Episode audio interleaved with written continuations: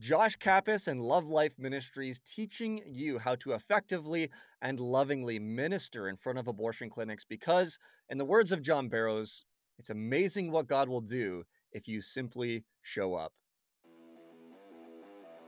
Throughout history, whenever great injustices existed, youth movements have risen up to combat and end those injustices. You have organizations out there like the Center for Bioethical Reform, the Center for Bioethical Reform, Canadian Center for Bioethical Reform, organizations like the Center for Bioethical Reform to receive public funds when they then use to attack a woman's right to choose. Abortion kills all kinds of people.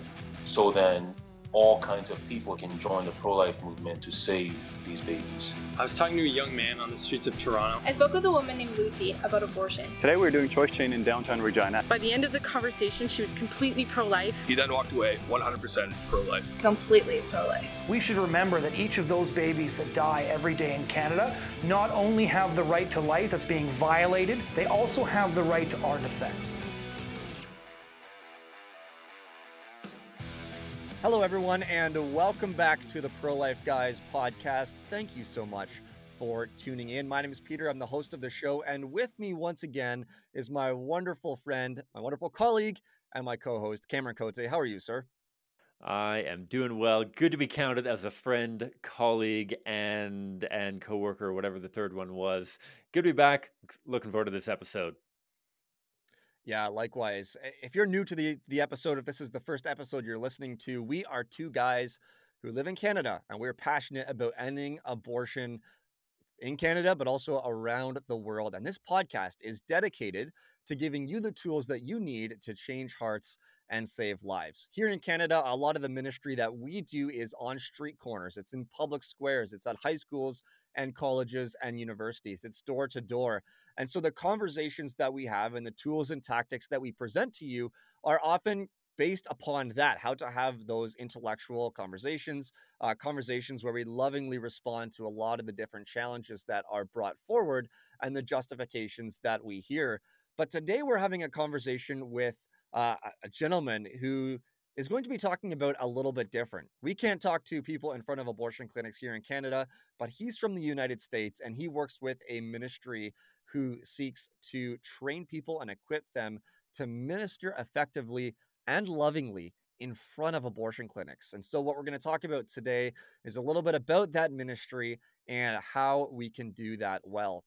Before I get into an introduction, I just want to share one thing we hired another guy, uh, another producer to help us uh, produce some of the content. His name's Attila. He's absolutely great, uh, a good friend of both Cam and mine, and um, and that's because we want to make sure that we produce the best content that we can. We're a podcast. We want to equip you, give you practical tools that you can use, and, and we want to continue making this content so that you know how to have good conversations, so that you're not tongue tied when the topic comes up. And so we want to direct you to our Patreon page so that you can join us in the ministry to do just that. Patreon.com slash pro-life guys to join us, to financially partner with the work that we are doing so that you too can get involved in equipping people to be, to, to be good pro-life ambassadors. Go check us out, patreon.com slash pro-life guys. There's also an opportunity for some pretty cool merch. Go check it out. All right, let's get into the conversation. Today we're talking to Josh Kappes. He serves as the vice president of Love Life America.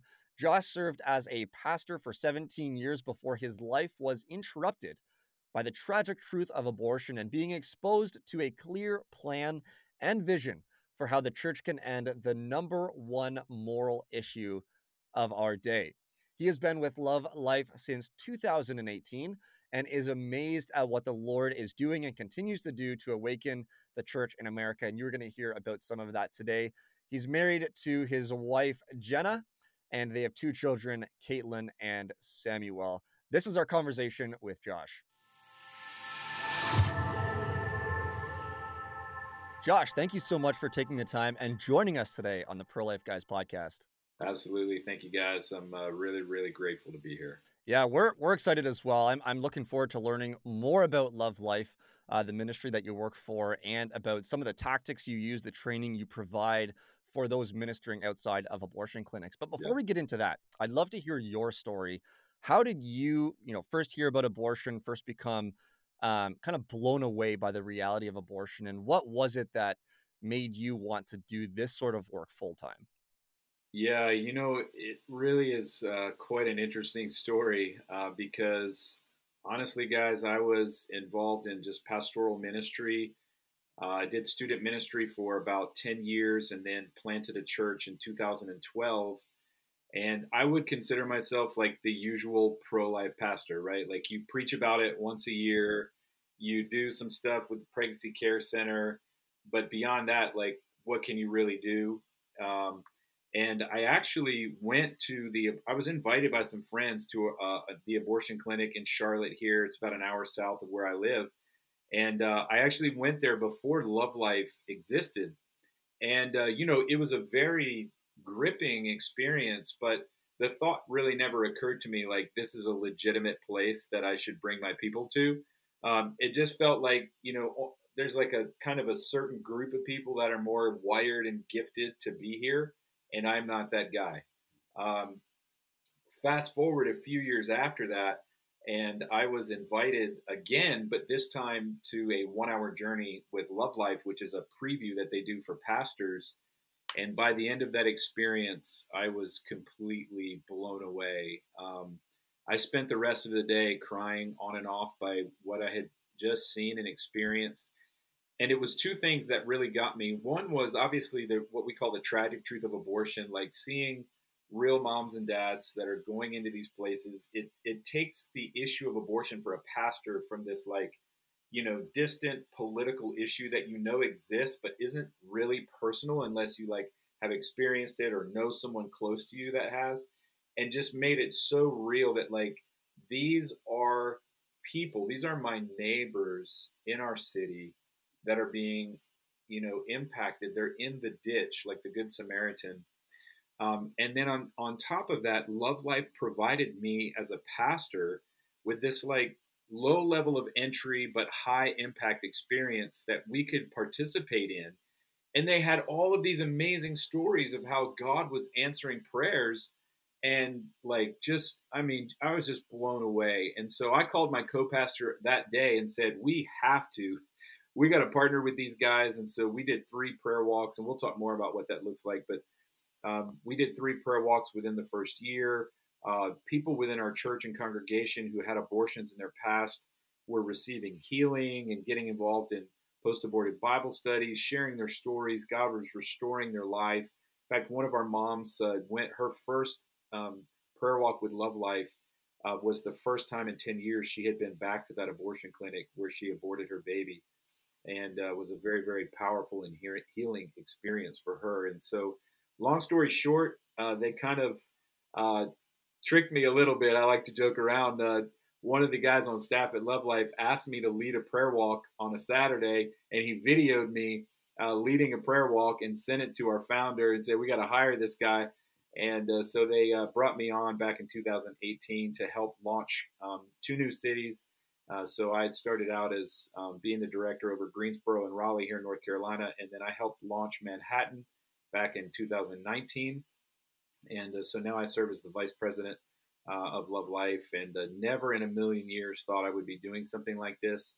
Um, and I think one of the biggest reasons it was funny, like when it first happened, my kids were like, "Dad, you're a pastor. You can't, you can't leave. You can, you can't not be a pastor." And and uh, you know just the, the, thing for me was is a lot of my time is spent ministering to pastors encouraging pastors um, helping them see the value in talking about abortion saying what god says doing it full of grace and full of truth at the same time uh, and and seeing the value in what god does in a congregation when our pastors really lead and engage uh, with this issue. So that's that's my story. Boom. That that is so encouraging to see that that huge leap of faith going into this this pro life ministry. I'm sure there's a massive transition from a um, a, a, pastor in a church and and some of the stability I'm sure that goes around with that. You know exactly where you got to show up for work and all that kind of stuff, and exactly what's expected of you going yeah. into that, um, going from that into um, a, a, really a, a leap of faith into the pro life ministry and and I wonder through that, I, am sure there are people that were really encouraging you through that. And and for the pastors who may be tuning into this episode, maybe share just a moment of like what kind of companionship was beneficial, what what was not helpful in that transition going from being a pastor into working full time with um, Love Life? What helped and what what really wasn't super helpful going in um, through that transition? I guess. Yeah, so you know, by and large, our elders, the leadership of our church was very supportive. I had the benefit of having a co-pastor as well, so that transition was smooth. Um, certainly, there were people who didn't understand, you know, why I was doing what I was doing, but um, you know, at the end of the day, I, I, am so deeply convinced not only of the the tragedy of abortion, but that the church is the answer uh, to this problem. Uh, some of the language that we use that I think has shifted things for pastors is helping them see their local abortion clinic as a legitimate mission field. Um, these places are the only places in their city where we can point to and say, we know when and we know where lost and hurting people are showing up and where human beings are scheduled to die. And it's very reasonable for us as Christians to be there with the help of the local church and the hope of the gospel. Um, those those two things just tie it all together uh, for me. And so there's a variety of ways that people in the body can be a part of that. Not everybody is geared and wired and gifted to, you know, be the ones who are calling out and engaging with moms and dads. But people can be there praying, they can be there worshiping, uh, people can be involved on the back end that when a mom chooses life, they can disciple that family, they can throw them a baby shower, they can do life together. Um, people can be involved in foster care and adoption.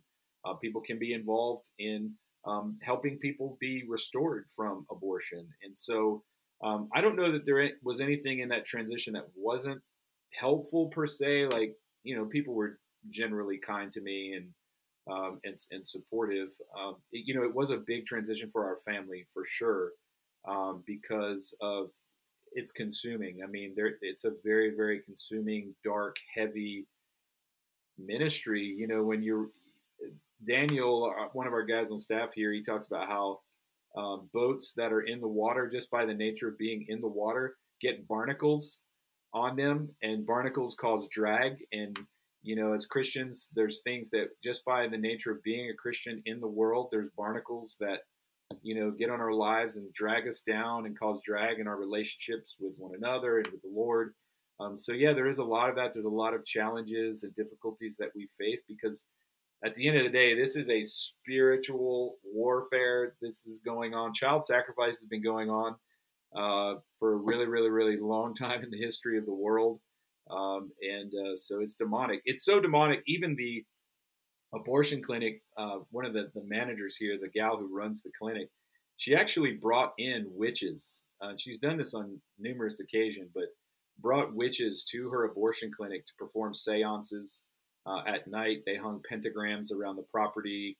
Uh, they had lit torches. I mean, it was like a scene out of a movie. We, we had some folks who were out there because our big prayer walk at the end of the year was coming up the next morning and they drew symbols on the sidewalks. And uh, so we see people trying to cast spells on some of our comment sections and live feeds and things like that. So uh, yeah so there are definitely challenges when you step into this. And at the end of the day for any pastor and you guys know this any pastor who starts to engage this issue with his people and start to say what god says contrary to the culture there's a cost involved, right? Like not everybody loves that.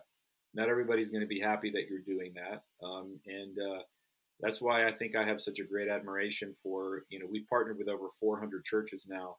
I have such a great admiration for the pastors who have partnered with us because they have counted the cost. And uh, one pastor actually in New York City told me uh, right before the pandemic hit last year, I was with him in Manhattan he said to me, If I can't preach on life, how can I preach on anything else? And uh, he said, The Lord brought me to a crossroads that if I, my entire ministry hinges on whether or not I'm going to have the courage to preach on life to, and you know, he's got a very politically diverse congregation, as you can imagine, in New York City. And uh, just, I, I, have a great admiration for these pastors who count the cost and they, they, uh, press into uh, culturally, you know, hot topics, out of a love for the Lord and a love for the scriptures and a love for his people. So I, I love that, and and I, I love when pastors recognize the importance of standing in the gap, um, and and defending those you know who can't defend for themselves, and that's fascinating about you know the seances and, and different experiences you've had outside of the abortion clinics. I'd love to hear more of that, but we're gonna push that back just a little bit yeah. into the episode. Um, okay, so churches ought to be involved, uh, as you say. The the the call for churches is to be in front of the abortion clinics, to be fighting abortion. How does Love Life fit into this? Can you share with us a little bit about what Love Life is and what some of your mission and goals are uh, as a ministry, as an organization? Yeah, that's a great question. Um, so, you know, most churches that we encounter from a scale of like one to 10, how engaged they are with the issue of abortion, I would say they're probably a one to three. Um, and so the very first thing that we do is uh, we invite pastors to a one-hour journey. That's the same experience that I had, and really it's a it's a preview. It's a, a one-hour preview, but that meeting is not in the safe space of a pastor's office. It's at the abortion clinic.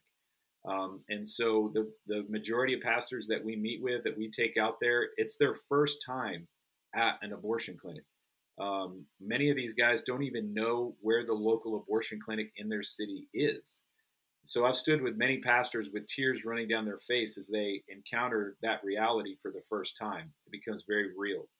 Then at the end of that journey, we give them an invitation to join what we call our 40 week journey of hope. And that's where we host a peaceful prayer walk for 40 straight weeks from February uh, to November. Uh, so every Saturday during that 40 week journey, we have a peaceful prayer walk happening at uh, local abortion clinics now in, in 15 cities. It originally it just started in Charlotte and then expanded to uh, Greensboro, Raleigh, Manhattan, um, and uh, then we just exploded last year during the pandemic. So, um, so yeah, so it's a peaceful prayer walk. We have a code of conduct uh, where we don't allow people to engage with anyone involved with abortion. Um, so it creates kind of this like safety net for a pastor where he's like, you know, this is also new and what's this going to be like? Are we going to be protesting and picketing? And just saying, no, we're going to be praying, we're going to be worshiping. We have a program that we follow. Um, and so it's not that we're against engagement. We just, you know, when you have sometimes 100, 200, we've seen as many as 700 people show up at one, you know, from one church for a prayer walk. Uh, you don't want wow. just anybody like starting to call out and it could get very crazy very quick. Um, so we just, you know, say, hey, we're here to pray, we're here to worship. We walk them through that process. And uh, so the ask of a pastor is, will you adopt a week? So we, so we call it an adoption week. And we walk people through four steps. And this is the original vision that the Lord really laid out for our founder, Justin Reeder, from the book of Nehemiah. And so the adoption week has four steps hear, pray, go, connect. So Nehemiah heard the tragedy of what was happening to Jerusalem, to the walls of Jerusalem. He begins to pray and fast. Then he leaves his palace and goes for himself to see what's happening. And then he begins to connect people, to mobilize people to rebuild the wall.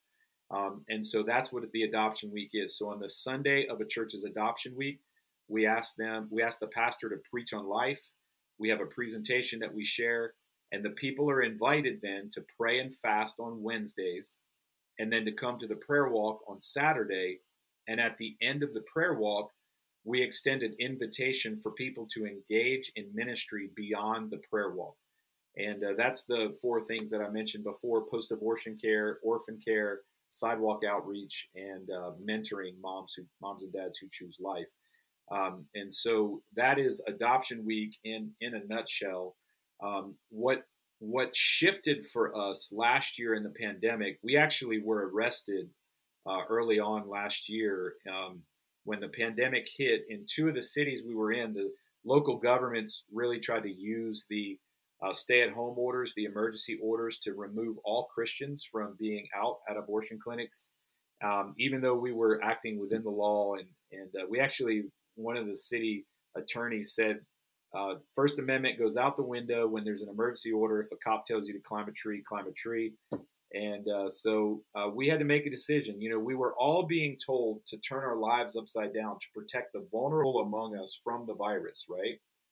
While at the same time, these cities were literally packing women into their abortion clinics, no social distancing, to have abortions, flying abortionists in from Massachusetts to do abortions, and then turn around and tell us that we can't be there to pray We can't be there to offer free ultrasounds. Um, and so our founder just said, guys, if abortion is essential, then a Christian witness at every abortion clinic should also be essential. And that launched Love Life America. Um, as we were praying about how to expand this across the United States outside of those four main cities, um, the Lord used those arrests and the pandemic to really say, this is how you're going to do it. So I can share more about that, but I feel like I'm a little long winded. So I'll pause here for a sec. No, that's that's great. I remember being in Florida in March of last year, and I joined a friend of ours, John Barrows, outside of the Orlando Yeah. Women's Center. Yeah. Um, John's great. yeah, we I've he is. Yeah, I've spent time with him almost every year for the last maybe four or five, you know, once a year. And uh, we were out there. People were aware of the pandemic, and everyone was kind of worried about it. the The lobby of this abortion clinic was absolutely packed full, and we Yeah. learned later that someone had actually um, tested positive for the virus. Uh, the abortion workers within that facility were aware of it, and yet because you know, you know, it's a it- it's a good thing as it were to have an abortion and, and get their money the abortion continued and uh yeah regardless of the virus or, or you know any sort of you know problems that that that would co- that would uh that that would bring but i know cam you have something uh you'd like to jump in here Well, I, actually, Josh, I'll let, let you respond to that because I'm sure the, the wheels are turning for that kind of response of of how not only is abortion deemed um, abs, uh, absolutely essential during the pandemic, but also, I mean, especially when you consider the fact that um, uncertainty, financial strain, all those kind of factors that have only been exacerbated by um, the pandemic are likely shooting abortion um, rates through the roof because people are, are in all of these uncertain situations. It's absolutely essential that you guys are on those street corners, right? Yeah, and uh, you know we knew because of that exactly what you said that uh, numbers were going to go up. So you know, obviously we are pro-life. We do value life. Uh, we and so womb to tomb, and so it's not like we were being ignorant of the virus and things like that. I mean, we were trying to act within the guidelines, groups less than ten, hand sanitizer, socially distancing, but still being present, right? I mean, the the call to be a voice for the voiceless, to to um, you know, to stand uh, like one of the things that deeply convicts me is every time an abortion happens is a declaration that God does not exist, that we are God, that we decide who lives and who doesn't, and it's a destruction of the image of God and the glory of God in the world. Um, and so, just because there's a pandemic doesn't mean that we don't continue to stand for righteousness and be an advocate for the unborn and for their mothers and fathers and for the gospel and the glory of God um, at that time. Um, and so, you know, it was it was so funny, guys. Uh, one cop told a pastor he couldn't stand and pray on on a public sidewalk. He had to go to his church parking lot and pray. There, there was so many silly things. I mean, the day that I was arrested in Charlotte, um, Home Depot parking lot was packed full. You couldn't even find a spot the local park. Someone posted photos of a local park. People are out there playing volleyball, picnicking. The park is packed full of people.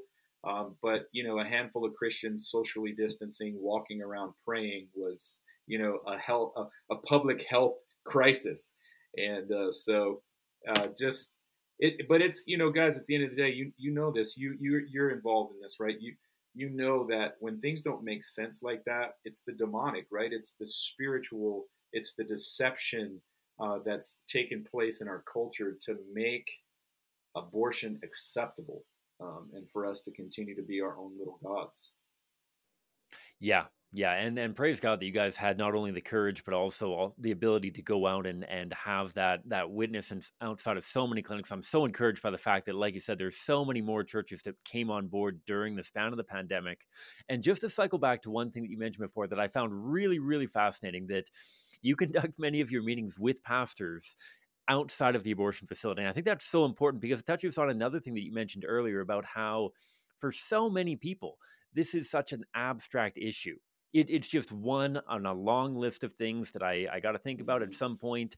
And and it's just kind of statistics and, and numbers and whatnot. But to bring pastors out to the um, the abortion facility to to share not only what is going on, like you said, but also how they can be involved in in reshaping society. I think that's a beautiful, beautiful way. And I, before we dive into kind of the the hands on training that you provide to those pastors and their congregations, mm-hmm. maybe just speak to what that experience has been like. I, I, know that you mentioned there's some pastors that are already in tears when they're out there, but but speak to the value of everyone spending at least an hour, at least a, a, portion of their time actually outside of an abortion facility and the impact that that can have and how that really makes it so real for people when it comes to this abortion issue that's all too easy to put behind a curtain and only think about in abstract terms. Yeah, I mean, if you know, if you could imagine living in World War II or the you know the 1800s, where you know they're hanging African Americans from trees, and you are standing there, you're living during that time period outside of a concentration camp, and you're seeing Jews being walked in there, and you know what's happening. It's not like a mystery. They're they're being gassed. They're being killed. Um, you know how, how would that impact you? It's the same kind of experience. I mean these are modern day it's a modern day holocaust it's a modern day experience regardless of what the abortion industry and the culture try to say that well that's different those were born human beings. That's that's nonsense. It's the same thing. People arbitrarily robbed human beings of value based off of their ethnicity or their color of their skin. Now we're just doing it to babies because of where they're located and their size and you know all of that. And so um, it's a powerful, powerful experience. You can't, like a pastor, you can meet with a pastor in his office and talk about this, and he can dismiss you by saying, We give money to the local pregnancy care center. I want to get him to the local abortion clinic because it's awfully harder for him to say, I give money to the, the local pregnancy care center because the reality is there's a whole section of our population, they're not going to the pregnancy care center. They don't even know about the pregnancy care center. They're going to have an abortion. They have an appointment. They're not considering abortion. They made an appointment. They're determined to have an abortion.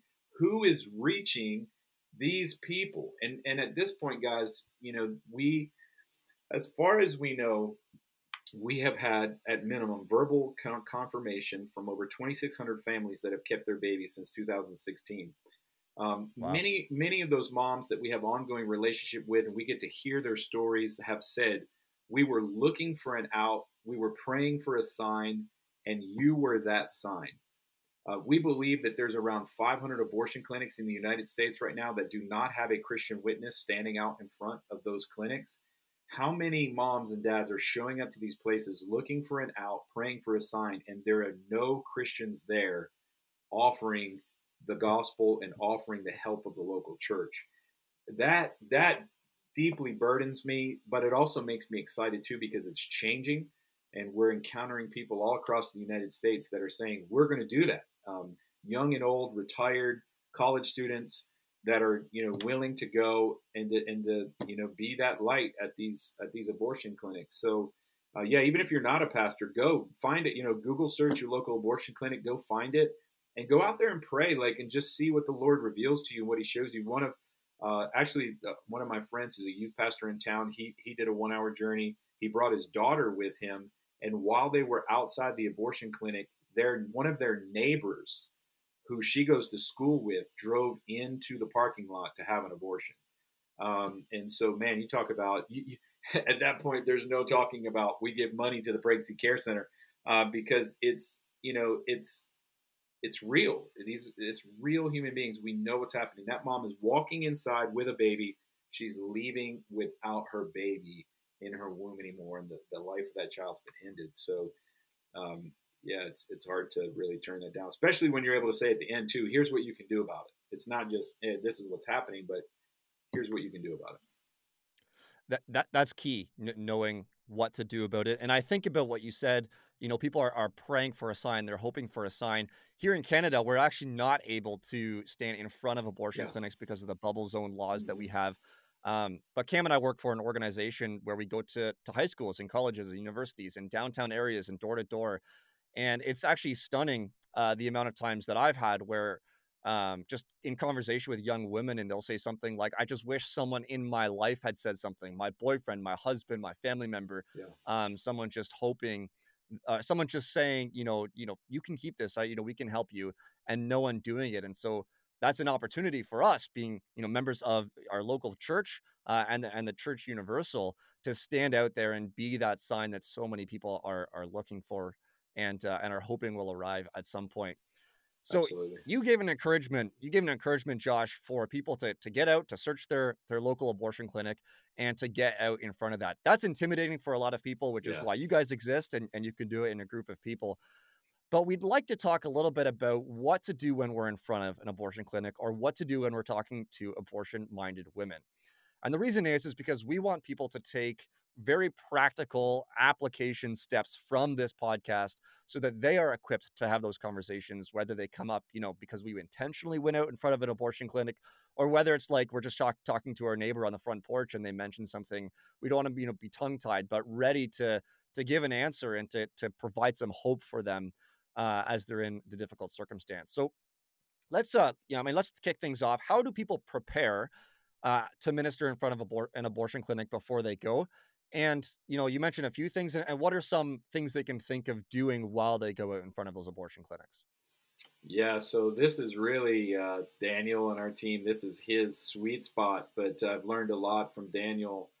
Um, you know, some sidewalk ministries really shy away, like even in their training, they shy away from talking about God and kind of put God last. We actually teach the opposite, um, where it's completely fine to say, you know, Mama, that that baby in your womb is God's creation. It's not a mistake. Uh, God cares about you and your baby, and, and we're here to help you. Can you come over and have a conversation? And you know, you don't have a lot of time. Um, typically, the parking lot is very close to the door, uh, and uh, in a lot of cases, um, there are escorts there who are intentionally there to get that mom inside that building as fast as possible. They use umbrellas.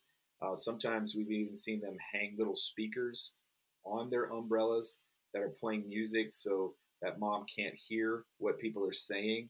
Um, if you don't have escorts at your abortion clinic, uh, great. Make you know take advantage of that. Um, but if you're effective, I guarantee you they're gonna there will be escorts at your abortion clinic soon because they don't like losing money. Um, and uh, so yeah, so um, you know, calling out, being very short to the point. Um, if you are within proximity to where you can talk in a normal voice, we certainly encourage you talking in a normal voice. There's so much chaos in a in a mom's life when you think about, you know, just what all is going on in her life that's even leading her right to think that this is a good decision and the conscience Right. the human conscience knows what's about to take place regardless of what the culture says um, so you don't want to have chaos on the sh- sidewalk as well you want to be inviting that mom can come have a conversation with you um, in- some of our cities there's mobile ultrasound units that's a place to get them away from the clinic have a free ultrasound but really just calm down and hear the gospel, hear the help that's available, um, you know, in, in their local city. So um, that would be th- those are some of the things that I know I've learned uh, from Daniel. We do um, offer online training um, to people who come to our prayer walks and they say, "Hey, we want to be trained to be out on the sidewalks." Uh, we have regular, ongoing um, live training and also recorded training that we make available uh, to people. We have uh, recommended handouts that we've created uh, that that show the development of the baby. Uh, scriptures are in there, the resources that are available nationally or specifically in their city. Um, and uh, so, uh, but uh, but also too, I mean, I think sharing the gospel too. I mean, um, if you can use amplified sound, again, not every sidewalk ministry advocates for using amplified sound, but if you can be talking in a normal voice and using amplified sound to reach those who are inside the building. Uh, a few weeks ago, a, a mom actually came to our abortion clinic here in Charlotte and told one of our uh, volunteers, uh, showed her, showed them her baby. I think the baby was three years old, and she said, "When I was here three years ago, I heard people singing, and I heard someone on the microphone calling out, and I changed my mind." And I didn't tell you guys, but I left that day, and now here's my baby. Um, and so, Wow. you know, if you have all of those mamas and dads, dads are typically, you know, boyfriends are sitting in the parking lot in their cars, you know, thumbing through Facebook, and the moms are inside. If you can be on a on a speaker system and just be, you know, there is an urgency, right? Like sometimes we're so afraid to be perceived as like, oh, you know, oh, are you mean? And you know, if you were standing in front of on a road where the bridge was out 50 yards down the road, you you wouldn't be calmly just, oh hey, you know, the bridge is out. Like there's an urgency, right? There, there, if we really believe a life is on the line, and this mom and dad are going to carry the weight of that decision for the rest of their lives, it's okay to be urgent. It's okay to be passionate. Um, I, I don't, you know, we, we talk a lot about like, if the motivation for you to do this ministry is you hate abortion, you're going to have a hard time. You know, that's the primary motivator, you're probably going to burn out. You're going to be angry most of the time. But if the motivation is, you know, the glory of God, the beauty of God, the beauty of the gospel, and a heart for people to want to, you know, to meet God, to know God, and to be an advocate for the image of God in that baby, then you can be passionate and loving at the same time. You can be urgent and loving at the same time. You can be truthful. Um, and uh, and that's what we see. Our, our team here, these guys are amazing. The ones in Charlotte, they're the ones primarily training everyone across the nation now. And uh, man, we've seen just incredible stories, not only of babies being saved, but I think last week alone, three moms prayed to receive Christ, put their faith in Christ um, at abortion clinics. Um, one, one of the mamas, or one of the volunteers who, who led a mom to the Lord, she's a new believer. She's only been a Christian for two years. She's a brand new volunteer, and she engaged with a mom and uh, had the privilege of, of sharing the gospel with her, leading her to pray to receive Jesus, and then uh, and then keeping her baby uh, as well. So uh, it's uh, amazing to see what what's taking place through the training. Mm-hmm. Mm-hmm. Exactly. Just beautiful seeing that those transformations right then and there. And I wonder, I, I know that you mentioned this is kind of your your coworker Daniel's kind of bread and butter, the the on the ground kind of um, practical tips. But I, I wonder, as a group, are are there particular themes, whether it's um, the support that's available, whether it's the horror of abortion, whether it's the goodness of God, whether it's just inviting them to a place of peace and quiet and like let's just talk about this because obviously we we've seen so much how the abortion industry is is so focused on driving people through we're going to fix your problem immediately. Don't worry don't think don't don't do anything. Just come here and we'll fix it real quick. Are there themes that that uh, love life as a, a ministry focuses on encouraging whether it's like i said yeah the the support that's available knowing your your local pregnancy care center what is available the the kinds of support not only material support but also social support and emotional support or do you find that you know what we we get a, a significant number of people turning away from the door when we talk about the horrors of abortion or the um, I'm, I'm, sure for many clinics the the extensive report of health violations or whatever may be going on in that clinic yeah, are there yeah. particular themes that you guys find to be particularly effective in in changing hearts or wh- where are you guys out on that you know i think one of the things i failed to mention when you said you know what can people do I, my answer should have been really to pray. Um, you know being led by the holy spirit and and ministering out of the overflow of your relationship with the lord is so key. Um, you know one of the things that i learned early on is again is not somebody who like i've done this my whole life and been exposed to these sorts of things. There's a lot of division um, in the life movement um, amongst ministries who have different approaches. Um, and uh, one of the things that I've come to realize, you know, when you look at how Paul writes about the giftings in the body um, and how we're to give honor to one another, and that the Spirit has given gifts so that we lack nothing. Um, I think sometimes we've hurt ourselves by saying, you know, typically we see ministry through our gifting, and if somebody does it differently, then it's wrong. Um, and instead of honoring the gifts, we just divide and go in our own camps and then talk bad about each other. Um, but you know, you think about just from a, a, a, an earthly perspective, there's all sorts of different people that are having abortions, right? Different stories, different circumstances, different spiritual postures, and so I don't really advocate for like one form, right? One form of outreach. Like on a particular day, the guys who's who are out there preaching, may they they might be particularly effective because of the people that are there that day and the way that the Spirit is is using them. On the on other days, it might be somebody who's handing out literature. It could be just a sign.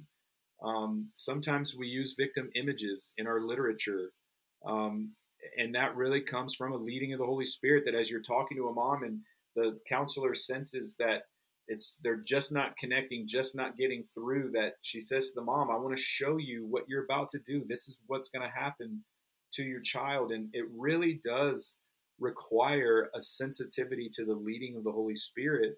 So we teach all of those different things that you mentioned of um, signs and literature and preaching and uh, you know come to the quiet. We have help for you to just flat out saying like you know Bible says murder is wrong. And and you know the, there's going to be a time where you account because sometimes women are very soft and and broken and humble, but other times you get the middle finger and they tell you they're going to do whatever they even want to do to their baby. And you know that there's a space there for the prophet right? For the prophet to say thus says the lord and to warn them of the judgment to come. So um, again i know i'm partial to our ministry but that's why i love you know kind of just what we get to do to to show and also to bring unity. I mean i think the lord's used us to bring unity amongst ministries that have these different approaches to be able to say like hey let's honor one another. Let's pray for one another. Like one time I was leading a prayer walk and, and our group was there and there was a group of street preachers there and we just prayed for the street preachers.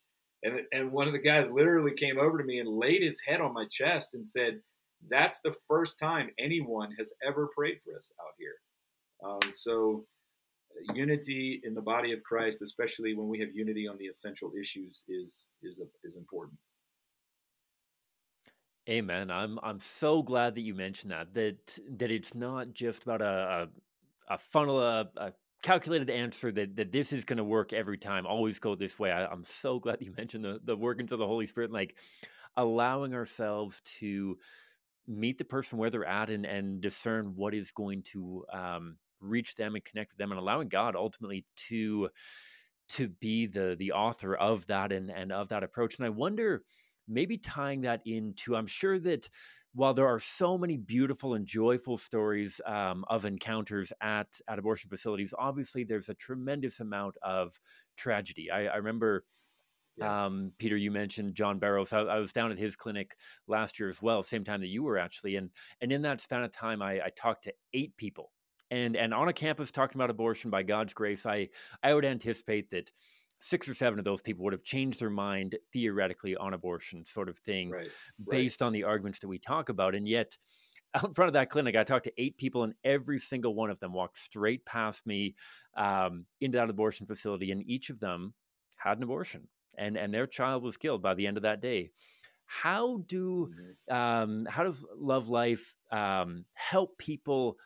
manage the grief the the the horrors of their experience while they're there and and what kind of advice would you give to somebody who has experienced that that tragedy of witnessing out front of an abortion facility and seeing even amidst the joys of the people coming and and choosing life for the baby those that don't uh, what do you guys do in yeah. in that realm i suppose yeah we refer to this as a ministry of rejection and uh, while we do celebrate the lives that have been saved, there is a ton of rejection. Um, I'll share it, a, a, neat story with you. So this has been a great discipleship tool for our kids. Um, you know, you can read the Sermon on the Mount where Jesus says, "Blessed are you when you're persecuted for righteousness' sake." When people revile you and say all sorts of evil about you, uh, we experienced that, right? And and Justin was sharing that with his kids last year. At the end of our 40 weeks, we invite all the churches back. So those are massive prayer walks here, and there was a lot of pro-abortion opposition there that day, and and he's got a little daughter Josie, and they were reviling her and saying also you know calling her names and stuff, and you know just silly things. And at the end, Justin said, "Josie, what do you think about today?" And she said, "Daddy, my pile in heaven just got bigger." And um, you know, just the reality of great is your reward in heaven. You know, it's one thing to talk about that, but then to experience it and actually live that out. Hey, we, you know, we in a very small way endured persecution for righteousness' sake today. Um, however, that what you talked about when you are there day in and day out, maybe you never see a mom choose life and all sorts of you know the realities of what's going on. Um, one of the things we teach is make sure you rest, make sure you Sabbath well, uh, that you spend time with the Lord. I think there's um, something to be said for Paul when he says, you know, that we um, share in the fellowship of Christ's sufferings. So you think about we see on a minute scale the wickedness and the heaviness of this world. Jesus bore all of it on himself. So we can we can come to him, right? Like he's a high priest who is able to sympathize with us in our weakness. Being in community with others and being able to just talk out what you experienced that day and went through um, for folks who come to our boot camp and they're they're being trained to bring love life to their city um, we have ongoing coaching and group meetings and creating spaces for them to verbalize what they're going through, what they're experiencing, and share that in, in a way that you know they can be encouraged and uplifted um, and not be overwhelmed by the weightiness of, of everything. And that's why I said, if a hatred for abortion is your primary motivation, you're, you're likely to burn out very, very quickly. It's not that we obviously we don't love abortion. I'm not saying it's wrong to hate abortion, but if that's your primary motivation, you're going to struggle. But if you're there for the Lord and you're there to honor Him, you know, at the end of the day, like He's pleased, right? Like He's pleased with your obedience. He's pleased with your faithfulness, and He grieves with you um, over those who are, you know, taken captive by the enemy to do His will. Um, he's grieved for them as well, and so there's opportunity to really fellowship with the Lord and fellowship with brothers and sisters as well in that grief. So, Josh, you mentioned the you know the importance of the messaging, um, telling them their baby is created in the, in the image of God, providing hope for them, um, you know, sharing with them the truth of uh, and the the horrible reality of what mm-hmm. abortion is. Yeah.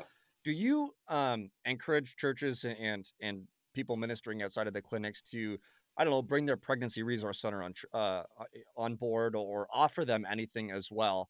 Um, and is is that has that been used um, you know to to save lives as well that okay there's financial help for me or there's help you know with the birth registry or there's a, a community church behind me that can get on board um, is is that something you offer as well and train your pastors to offer? Yeah so you know having a network in your city is certainly helpful um, you know to be able to say there's a variety of ministries and organizations that can help you.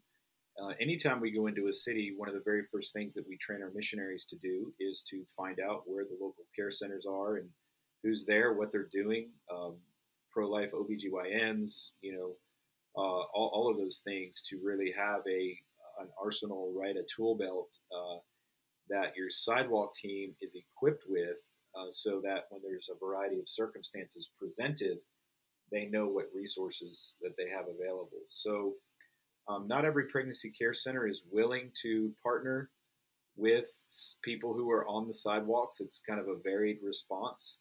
Um, but our heart is to give honor where honor is due. They do a great work. They're working hard. Uh, but sometimes there's some disheartening things that uh, that you experience along the way as well, where I think there's a man-centeredness sometimes that uh, bleeds into pro-life work. Um, and uh, miss out on opportunities uh, to really be involved. But I will say the majority of pregnancy care centers that we interact with have been wonderful, wonderful partners, and um, they're uh, some of you know I, I, think of the one in Greensboro. Like when we went into Greensboro, they had one there had a mobile unit, but they were primarily just kind of going around town. Um, and they weren't going to the local abortion clinic. And when we shared the vision of what we were doing, like the director literally shifted her entire ministry um, to bring the mobile unit to the sidewalks there at that local abortion clinic. Um, and another one did the same that was like 45 minutes away. They started bringing theirs and they were taking turns and working together. Um, and so that's a beautiful picture. Uh, not every care center has a mobile unit. So, like in New York City, our sidewalk teams do a phenomenal job. They found a handful of care centers that are willing to see these moms from the sidewalks. And so they literally will jump in an Uber with a mom, take her to a restaurant, have a cup of coffee, like calm down, have a conversation, and then another one will be on the phone with a care center making an appointment for that mom to get her over there to continue to like, you know, just calm down in the chaos, hear about what's available, see your baby on ultrasound. Um, so yeah, it's a great partnership um, for sure to have pro-life OBGYNs, abortion pill reversal connections, pregnancy care centers, all of it. Housing, um, you know, housing for moms who are being threatened to be kicked out or they're being trafficked. Um, so one of our partnering churches here, um, they're renovating a, a, large dormitory to house moms uh, who are in that situation, and uh, that's a that is a huge asset for sidewalk teens. If you know they're a ministry in your city where if a, a you know young teenage girl's being threatened to be kicked out of her house if she keeps her baby, and you can say we have a place for you to live, like you know that's a that's a huge help. Mm-hmm. Mm-hmm. Hundred percent. And and I I'm so encouraged. Uh, and and you've touched on it a few times explicitly and and throughout um, implicitly of of the unifying factor that that you guys play in so much of this ministry and how you're bringing um, formal pro-life entities in touch with with um, churches and, and groups that may not have been connected beforehand.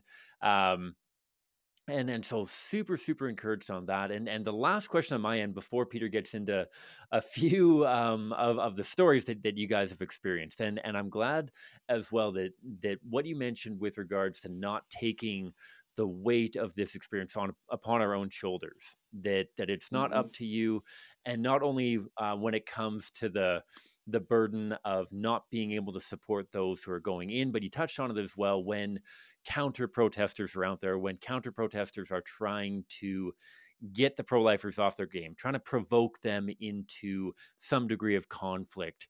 What kind of encouragement do you give those people to avoid that conflict and stay true to the ministry of why they're out there? And, and how can people kind of have that uh, water off a duck's back kind of mentality when they're being faced with such um, vitriol and, and hatred at times from counter protesters, I suppose, even to the point of I, I I hope that you guys haven't experienced, but I'm sure that you may have when it comes to things even to the extent of being spat upon or or verbal harassment or even physical assault. What kinds of suggestions do you give to participants so that they respond appropriately to those really terrible situations? Yeah, for prayer walkers, you know, our code of conduct just simply says don't engage. They're a distraction. We're not here to engage with them. For our sidewalk teams, um, we teach the primary focus is the moms and dads who are there that day. Um, but uh, after everyone is kind of inside and things begin to calm down, uh, oftentimes our sidewalk teams will interact, uh, have conversations, uh, trying to build relationships. Um, you know, for further gospel conversations and to influence.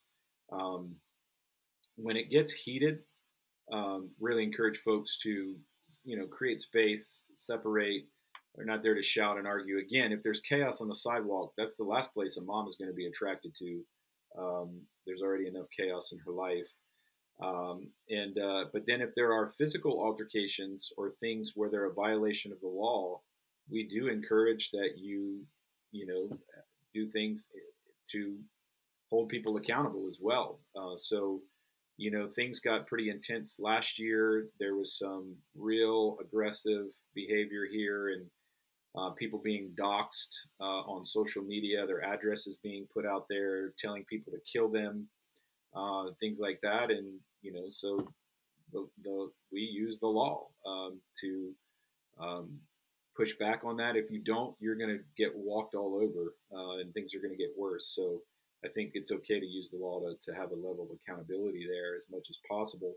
Um, but yeah, if you start getting angry and get heated, I mean, you don't want to do the same things, right? You don't want to be sinful in your ministry out there. So if you need to step away, step away and um, take a breath, pray, um, and uh, don't get involved in shouting matches and fruitless conversations. You know, Bible talks about casting pearls before swine you know, you can kind of tell the difference between somebody who's there just to argue and distract you versus somebody who you sense the Lord is working in their life, and you want to keep having that convers that conversation ongoing. So that, that's really helpful, and uh, I want to thank you for those tips. I, I and I, I want to encourage our listeners who have the opportunity of going out and ministering in front of their local abortion clinic uh, to do that very thing. um, you know, to to do it for the love of God and for the love of those who they are ministering to, yeah. uh, so that those little children uh, can be saved from the hands of the abortionists, and those mothers and fathers can be saved from the sin of going and trying yeah. to get an abortion. As we slowly start to wrap up, one of the things that that we know from experience is that people who are not really involved in this sort of thing, and even those who are, are really encouraged by the stories, by the things that God does through the work of those who are out on the front lines. And so I'm wondering if you have a few remarkable stories of the way that God has worked and the way that babies have been saved that really stand out in your mind that uh, you could share with our listeners.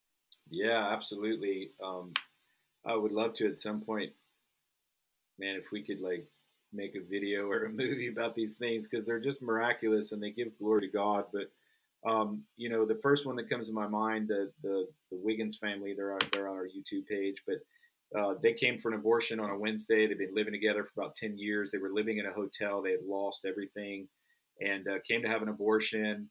Um, one of our sidewalk counselors reached out to them they went on the mobile unit, saw their baby, and she was just able to say like, whatever you need, like you know, there's 150 plus partnering churches here in Charlotte, like we can help you.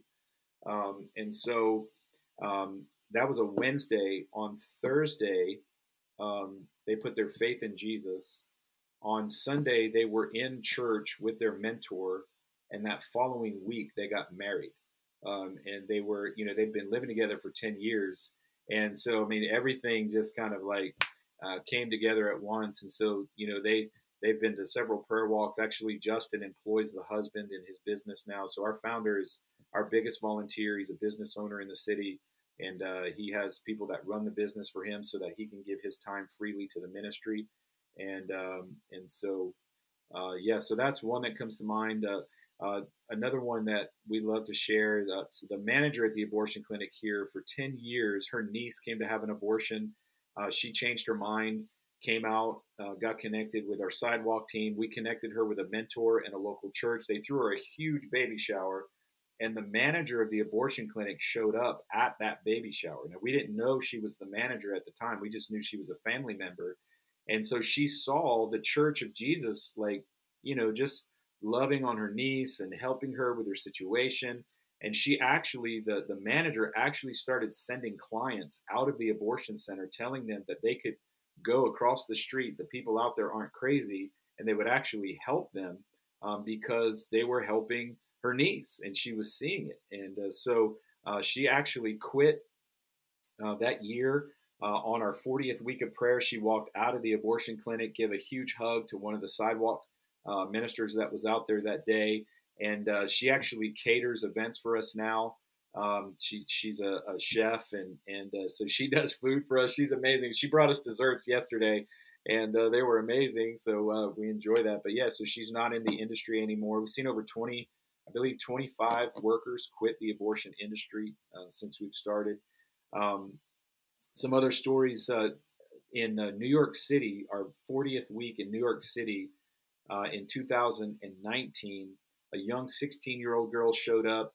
Uh, there was about 400 New Yorkers standing on the sidewalk across from the Margaret Sanger Center. That's the name. Well, it was the name of their Planned Parenthood. They're trying to separate themselves from the racist background of Margaret Sanger, uh, so they changed the name. But it's the Margaret Sanger Center on Margaret Sanger Square, um, and uh, and 400 New Yorkers out there praying and worshiping. The 16 year old girl shows up Instead of going in the building, she walks across the street into the crowd of people that are there. One of the pastor's wives, who actually survived an abortion, begins ministering to this mom. And instead of going into the Planned Parenthood, she walked back with all of the Christians that were there to the church where we start our prayer walk. They were able to minister to her. And she actually told us that one of the counselors in Planned Parenthood told her to show up on Saturday because she knew the church would be there and that the church would help her. Um, so this is a Planned Parenthood worker pointing a client to the church. Um, and uh, you know, we talk about how the church has been positioned and called to shift the. We can shift the culture and, and stand for righteousness, and um, and so it's an incredible um, illustration of you know what that looks like and, and how that can happen. Um, post-abortion healing uh, stories of post-abortion healing, man, have just been so encouraging. Of you know, men and women who have been, you know, bombarded with guilt and shame, don't tell anyone about their abortions. And through exposure to love life and, and the hearing their pastor, hearing their pastor talk about abortion and applying the gospel and the forgiveness of Jesus specifically to the sin of abortion, which many pastors think if I talk about abortion, I'm going to hurt people in my church. It's actually the opposite. You're going to set them free. Um, seeing them now sharing their stories at prayer walks, leading post abortion um, Bible studies in their churches. Um, I mean, there's so many illustrations of that. A, a woman, um, so we've just launched Love Life Southern California a few weeks ago. And um, one of the volunteers there had a friend, I, I believe, somewhere in the mid part of the country, um, had an abortion about six weeks ago. And she's been so brokenhearted she reached out to our restored life um, coordinator. Her name is Stephanie. And Stephanie led that mom to Jesus on the phone, uh, who reached out because of the grief of her abortion. And now she's in one of our abortion recovery groups and being ministered to. And uh, so, guys, there's so many ripple effects that happen inside of the church and outside of the church um, when when uh, people are just engaging with this issue. And uh, I want to say very, very clearly this is the work of the church. Love Life is a tool to the local church, but the work is done by these churches, and we're grateful for all of our partnering churches, our partnering pastors, and uh, the work that they're doing. So, if I could just plug our website real quick, lovelife.org slash America. If you guys are interested in um, bringing love life to your city, what we are looking for leaders. We're looking for leaders who are interested in coming here to Charlotte to be trained. And so if you want to know more about that, just hit lovelife.org slash America. Perfect. We'll be throwing that in our show notes as well so people can uh, go into the show notes and click on that link. I just want to say uh, before we, we really wrap up, uh, God really works in very miraculous and, and sometimes mysterious ways. Um, you know, it, it's one thing to hear of, of babies saved and, and people who change their mind and turn to the Lord because the church is out there, you know, and they have a conversation with them. But to hear that there are workers within the uh, abortion clinics uh, advising people to, hey, you know what, like, you know, we I we provide abortions here, we'll take your money. But if you really want help, go across the street to the people who are completely against what we're doing, and they're going to help you far more than we will be able to. And, and I mean, you can't attribute that to anyone but to God um, and to His faithfulness and Him using the local church outside of these abortion clinics uh, just phenomenal. Just I, I, have never heard something like that before. Um, gives gives me shivers. You know what I'm saying? Uh, so thank you so much for sharing that. Um, Josh, thank you so much for taking the time and joining us on the Pro Life Guys podcast. Yeah, guys, thank you so much uh, just for having me on here today and allowing us to share about our ministry. And I want to give honor to you guys for the work that you're doing there to engage the church, to engage the people of God, not only in Canada, but everywhere where your podcast is going out. Um, you know, all of us together, man, with all their giftings and the different passions and personalities and roles that the Lord has given us, uh, are vital in this work to honor the Lord uh, by being advocates for the for the unborn. And uh, so I pray God's blessings on you guys. May your ministry continue to be fruitful. And uh, again, thank you so much for the opportunity to be on here. Thank you, sir. That is Josh Kappes from Love Life Ministries. I'm still like I got these shivers uh, because of those those mm-hmm. stories. How God is using the the people inside the clinics, uh, inside these abortion facilities, to direct women and mothers out to the church, to the people who are ministering.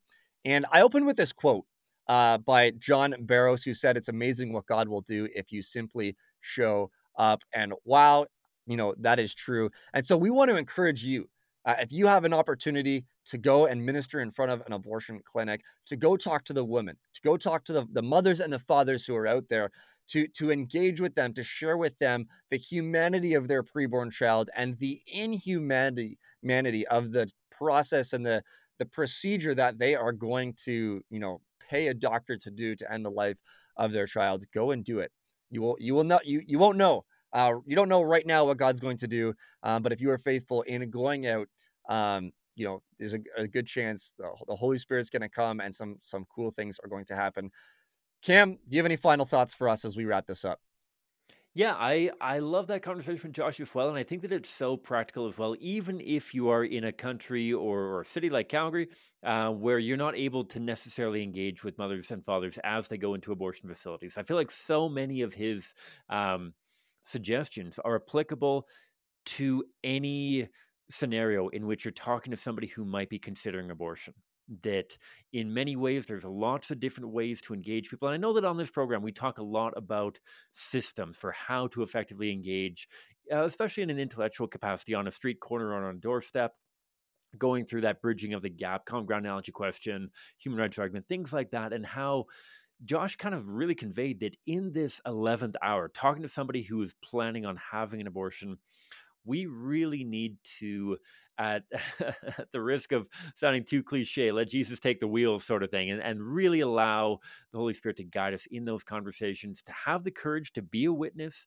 whether it's our friend, our family member, a coworker, somebody that we randomly overhear talking about abortion on the bus. We need to have the courage to step up to the plate and engage on this absolutely vital um, issue in which a life literally hangs in the balance.